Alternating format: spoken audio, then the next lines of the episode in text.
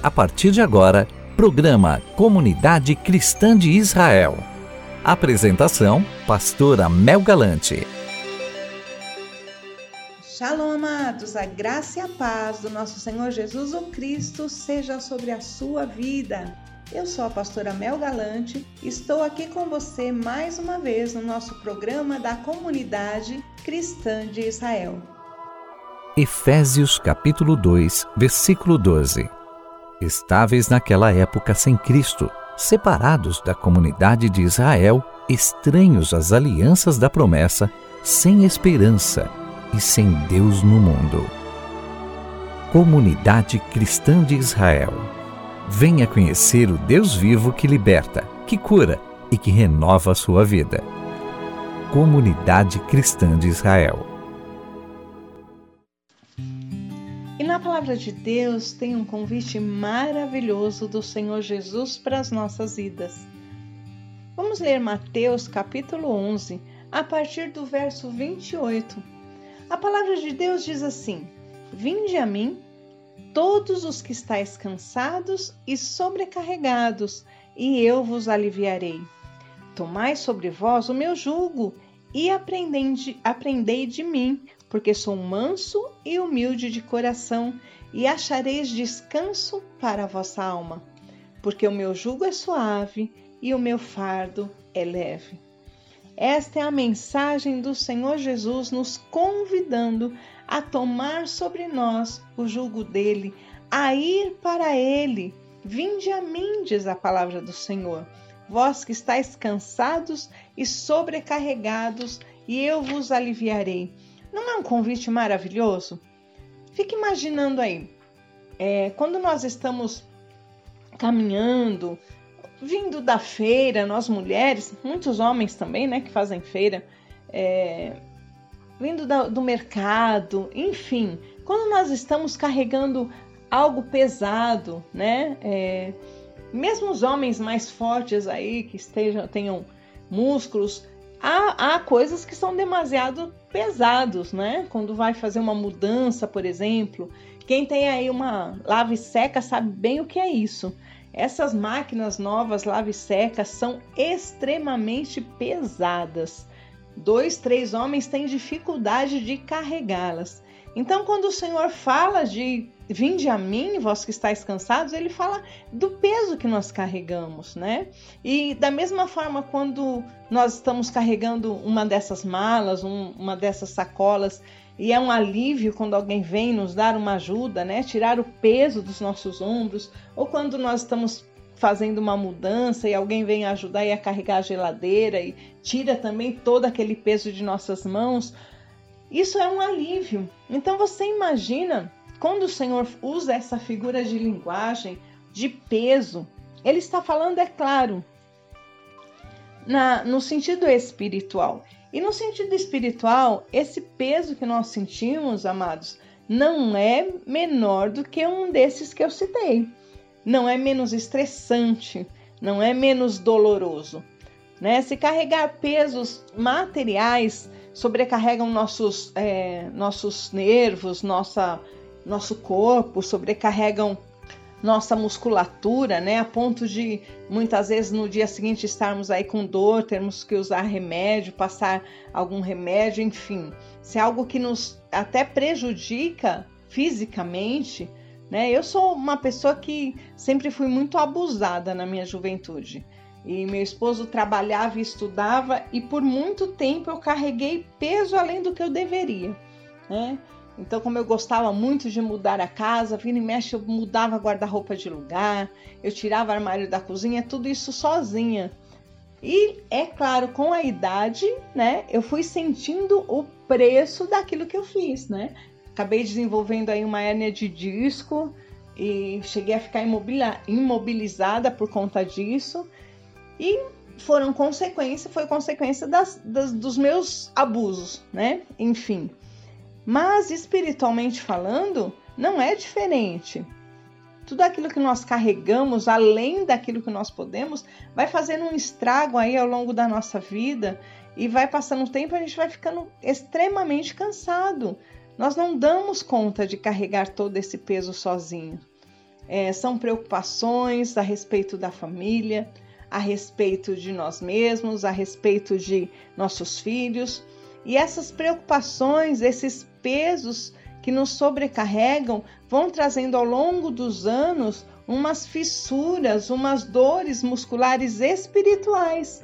Sabe quando você fica meio sem paciência, você não tem mais uh, o mesmo amor, a mesma paciência de tratar com as pessoas porque você já foi traído, porque você já, já sofreu. Então, quando você se aproxima de alguém, alguém se aproxima de você, você já começa a sentir assim: não, não quero passar por isso de novo.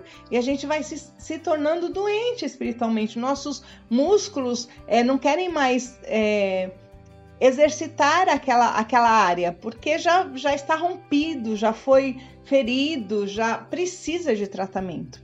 Então, quando o Senhor Jesus nos convida a irmos até Ele, veja bem, venha, vem, vinde a mim, vós que estáis cansados e sobrecarregados. Algumas versões dizem cansados e oprimidos né? O que é opressão? Opressão é aquilo que te sufoca, te aperta o coração, te tira o fôlego. Muitas vezes você fica sem, sem ação, de tão oprimido por causa de sentimentos, por causa de preocupações. E o convite do Senhor é: venha, porque eu vos aliviarei. Oh, aleluia! Como é maravilhoso esse Deus! Ainda hoje eu passei uma experiência tremenda com o Senhor. Eu estava ali fazendo o meu artesanato, tranquila na minha sala e recebi uma mensagem do meu esposo. Dizia assim: meu esposo ele trabalha é, por conta, né? Ele é profissional liberal, então ele recebe por hora e à medida que trabalha aponta ali as horas tal. E aí eu recebi uma mensagem dele. E já era um mês que nós passamos mais apertados porque tem festas, tem feriados aí, então ele trabalha menos horas, né?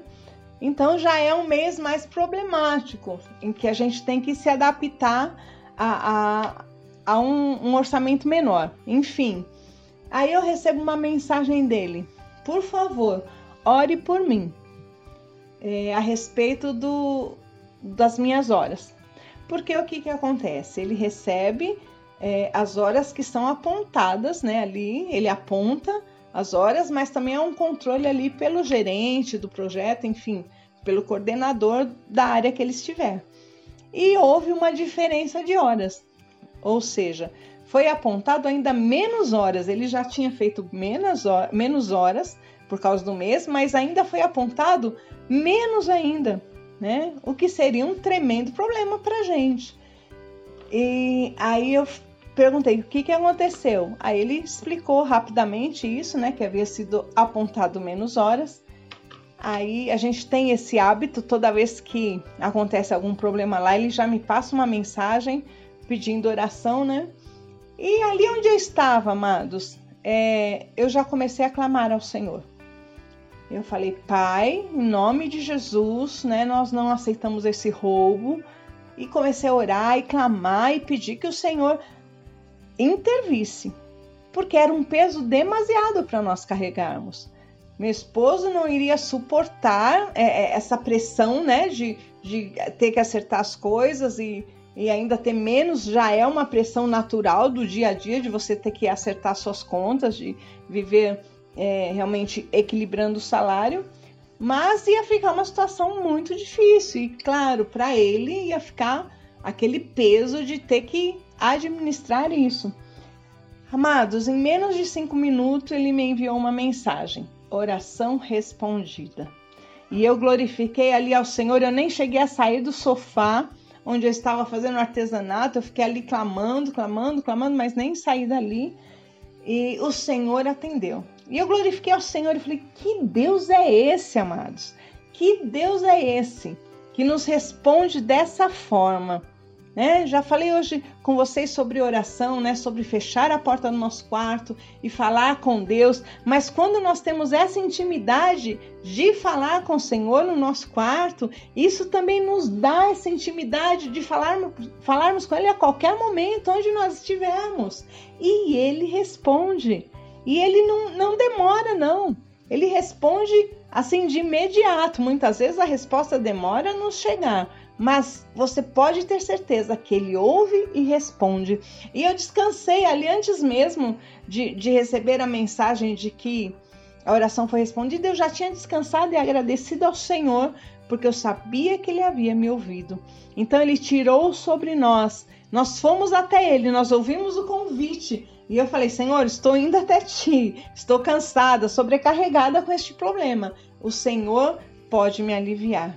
E eu tomei sobre mim o jugo dele, ou seja, eu descansei nele, amados. O jugo do Senhor, quando a, a palavra aqui fala sobre jugo, vamos entender um pouco aqui o contexto que o Senhor estava falando.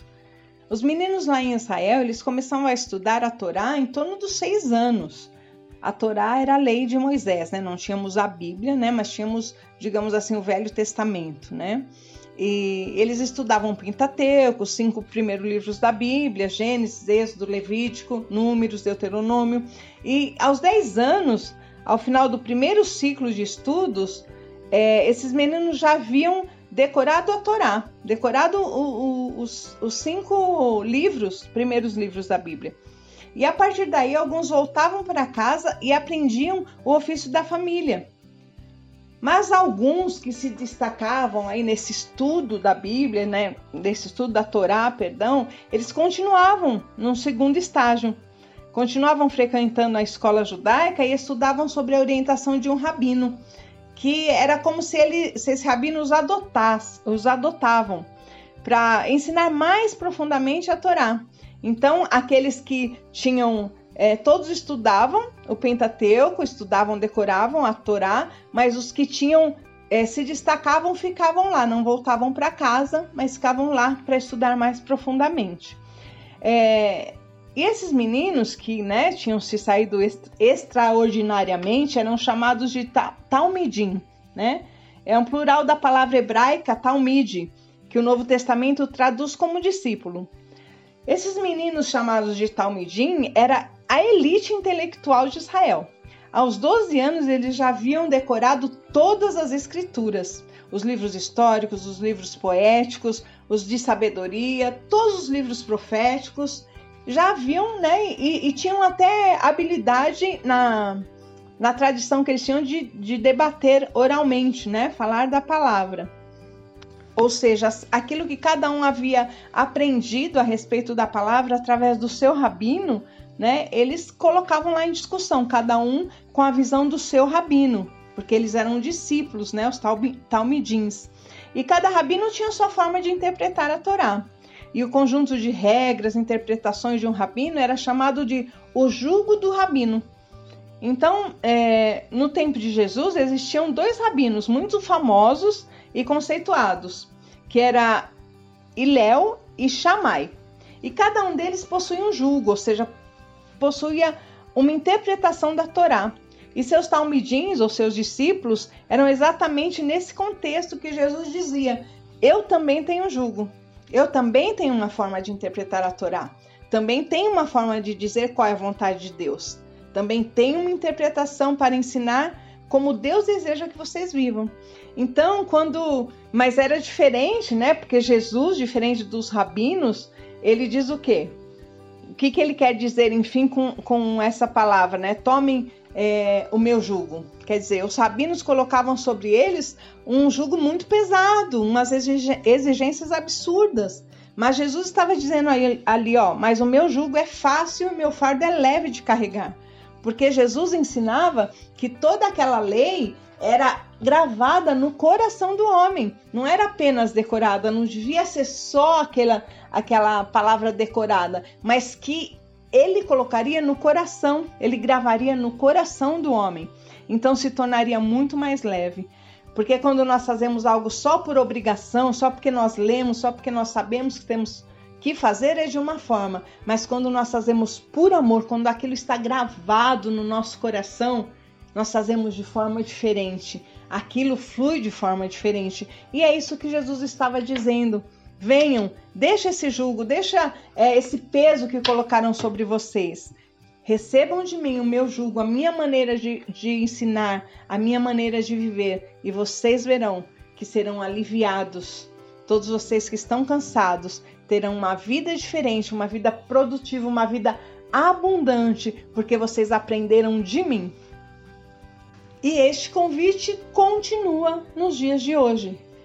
Quando nós vamos até Jesus e deixamos tudo aquilo que nós sabemos pela letra e vivemos pela palavra, pela palavra viva que é Jesus, o Verbo que se fez carne, esse jugo se torna leve e suave. Apresentamos em oração tudo aquilo que nós necessitamos e sabemos que Ele agirá, que Ele fará por nós. Amém? Acabamos de apresentar programa Comunidade Cristã de Israel na apresentação da pastora Mel Galante. Quer ter mais informações sobre a nossa igreja? Acesse www.iccristadeisrael.com. Venha ouvir a palavra que liberta.